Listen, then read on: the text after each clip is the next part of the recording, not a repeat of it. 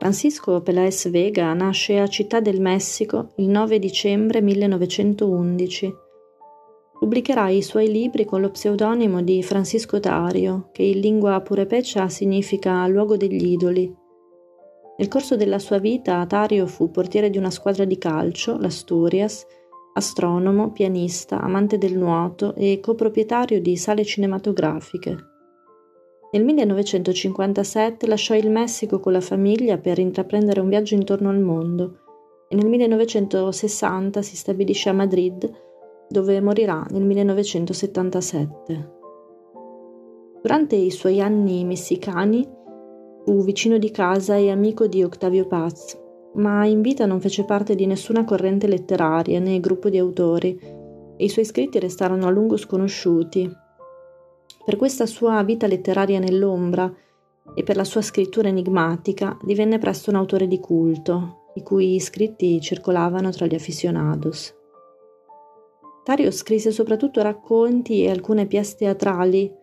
Tra le sue opere ricordiamo La Noce del 1943, Equinoccio del 46, Acapulco nel sueño Tapioca In, Mansion para Fantasmas del 52 e Una Violetta de Mas, Cuentos Fantásticos del 68, tradotto quest'ultimo in italiano con il titolo Fra le tue dita gelate, racconti fantastici per Safara Editore.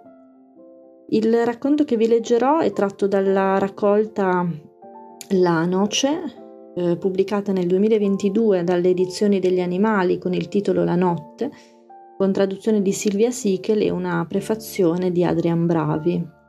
La notte è una raccolta di 15 racconti dal carattere fantastico e visionario. Oggetti, animali, fantasmi di uomini e donne sono i protagonisti di questa notte della ragione, sempre in bilico tra realtà e immaginazione. Le cose parlano e schiudono altri mondi e ci raccontano la loro vita e la loro morte, e nel farlo raccontano anche quella degli uomini. Il racconto che vi leggerò si intitola La notte del battello naufrago e nel quale un battello ci racconta le sue giornate passate a solcare i mari e le notti a vegliare il sonno degli uomini. Pellegrino di tutti i mari, marinaio di tutti i porti, nottambulo di tutte le notti, ho deciso di soccombere per sempre Niente sulla terra mi era ignoto. L'immensità azzurra o nera degli oceani, l'allegro benvenuto delle città bianche, la linea retta ed eccitante delle coste tropicali, le scogliere con le loro grotte di mostri, le baie oleose e grigie dei mari africani, le cordigliere più alte, alcune brulle, altre azzurre di mistero, le albe radiose, i crepuscoli languidi, le tempeste, l'inerzia, il fragore, la pietà e l'ingordigia, la lussuria e le aurore boreali. Di giorno, come una meteora, ho solcato i mari cullando gli uomini. Di notte, come un palazzo illuminato, ho vegliato il loro sonno. Ho trasportato da un capo all'altro del pianeta le merci più esotiche. Conosco l'uranio, la seta, la morfina e la dinamite, lo champagne, il piombo e l'etere. Ho trasportato una locomotiva e un ramo di orchidee, un neonato e un moribondo, un banchiere e un poeta, una regina e un esule. Conosco tutti i vizi dell'essere umano, le brume della giustizia, la disposizione degli astri. So tutto e ho deciso di soccombere. Da tempo ero assediato dal terrore, dall'angoscia, da tutti quei sentimenti pestilenziali che agitano l'uomo all'avvicinarsi della vecchiaia. Non ho mai aspirato a essere immortale, per la noia che ciò comporta, né ho mai temuto la morte. Invece la vecchiaia mi ha sempre ispirato una terribile paura.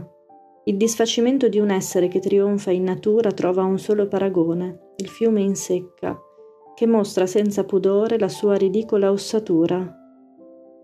Non desideravo, viaggiatore di luna e sole, vedermi abbandonato in un molo di fuoco Sotto una luce estenuante, i miei muscoli annodati di, in sinistre contorsioni, come un epilettico nell'inerte deserto. Non desideravo essere rovina, nido d'uccelli e teatro di esperimenti marini. Ecco perché ho desiderato perire nell'immensità della notte, del mare aperto sotto le stelle scintillanti e la luna rossa. È stato molto semplice. Dentro l'orchestra suonava, si libava champagne, birra ghiacciata e kirsch. Si pasteggiava a caviale, ciliegie sciroppate e salatini. I passeggeri, qualche membro dell'equipaggio e il capitano ballavano. A poppa cantavano i marinai, accompagnati da una fisarmonica. Un uomo solitario, accanto a una gru, si puliva nervosamente gli occhiali. Un altro, più vecchio, fissava assorto il buio. Non mi sentivo in appressione. Non ho provato paura né il più lieve rimorso. Era tutto così puerile. La vita degli uomini è davvero tanto puerile. Ho guardato per l'ultima volta il cielo alto, nero, la luna morbosa, sanguinante, la spuma inquieta, la profonda cavità dell'orizzonte. Una sete ardente, sete di acqua salata, mi bruciava la gola, come se un incendio improvviso mi fosse divampato in petto e si propagasse attraverso le mie arterie. Ho aperto la bocca e ho bevuto. L'acqua è entrata a fiotti, è precipitata nel mio ventre e mi ha inondato le viscere. L'orchestra ha smesso di suonare, si sono spente le luci, l'urlo della sirena ha spazzato il litorale e sono affondato. Sono affondato crudelmente con un mondo sulle spalle, con l'uomo che si puliva gli occhiali, con le ciliegie sciroppate, con la fisarmonica dei marinai, con l'uniforme del capitano, con le gemme e gli ori delle signore, con mille bottiglie di champagne ancora da stappare. E un altro mondo più nobile, infinitamente più bello mi è venuto incontro, un mondo umido, sussurrante e compiuto, un mondo di strane fosforescenze, di mostri quasi divini, di ombre sottili dalle movenze silenziose, di donne azzurre e di uomini coperti di squame rosse, di calici colmi di sale. Un mondo di perenni fioriture, di sguardi imperturbabili, di pace e piacere costanti. Quando ho toccato il fondo, ho sentito il canto vittorioso di tutti i battelli morti e ho ceduto al sonno, così, un po' stanco, un po' orgoglioso, pensando con angoscia a quei moli infami dove le navi sfasciate si contorcono vigliacche, malandate, sconfitte.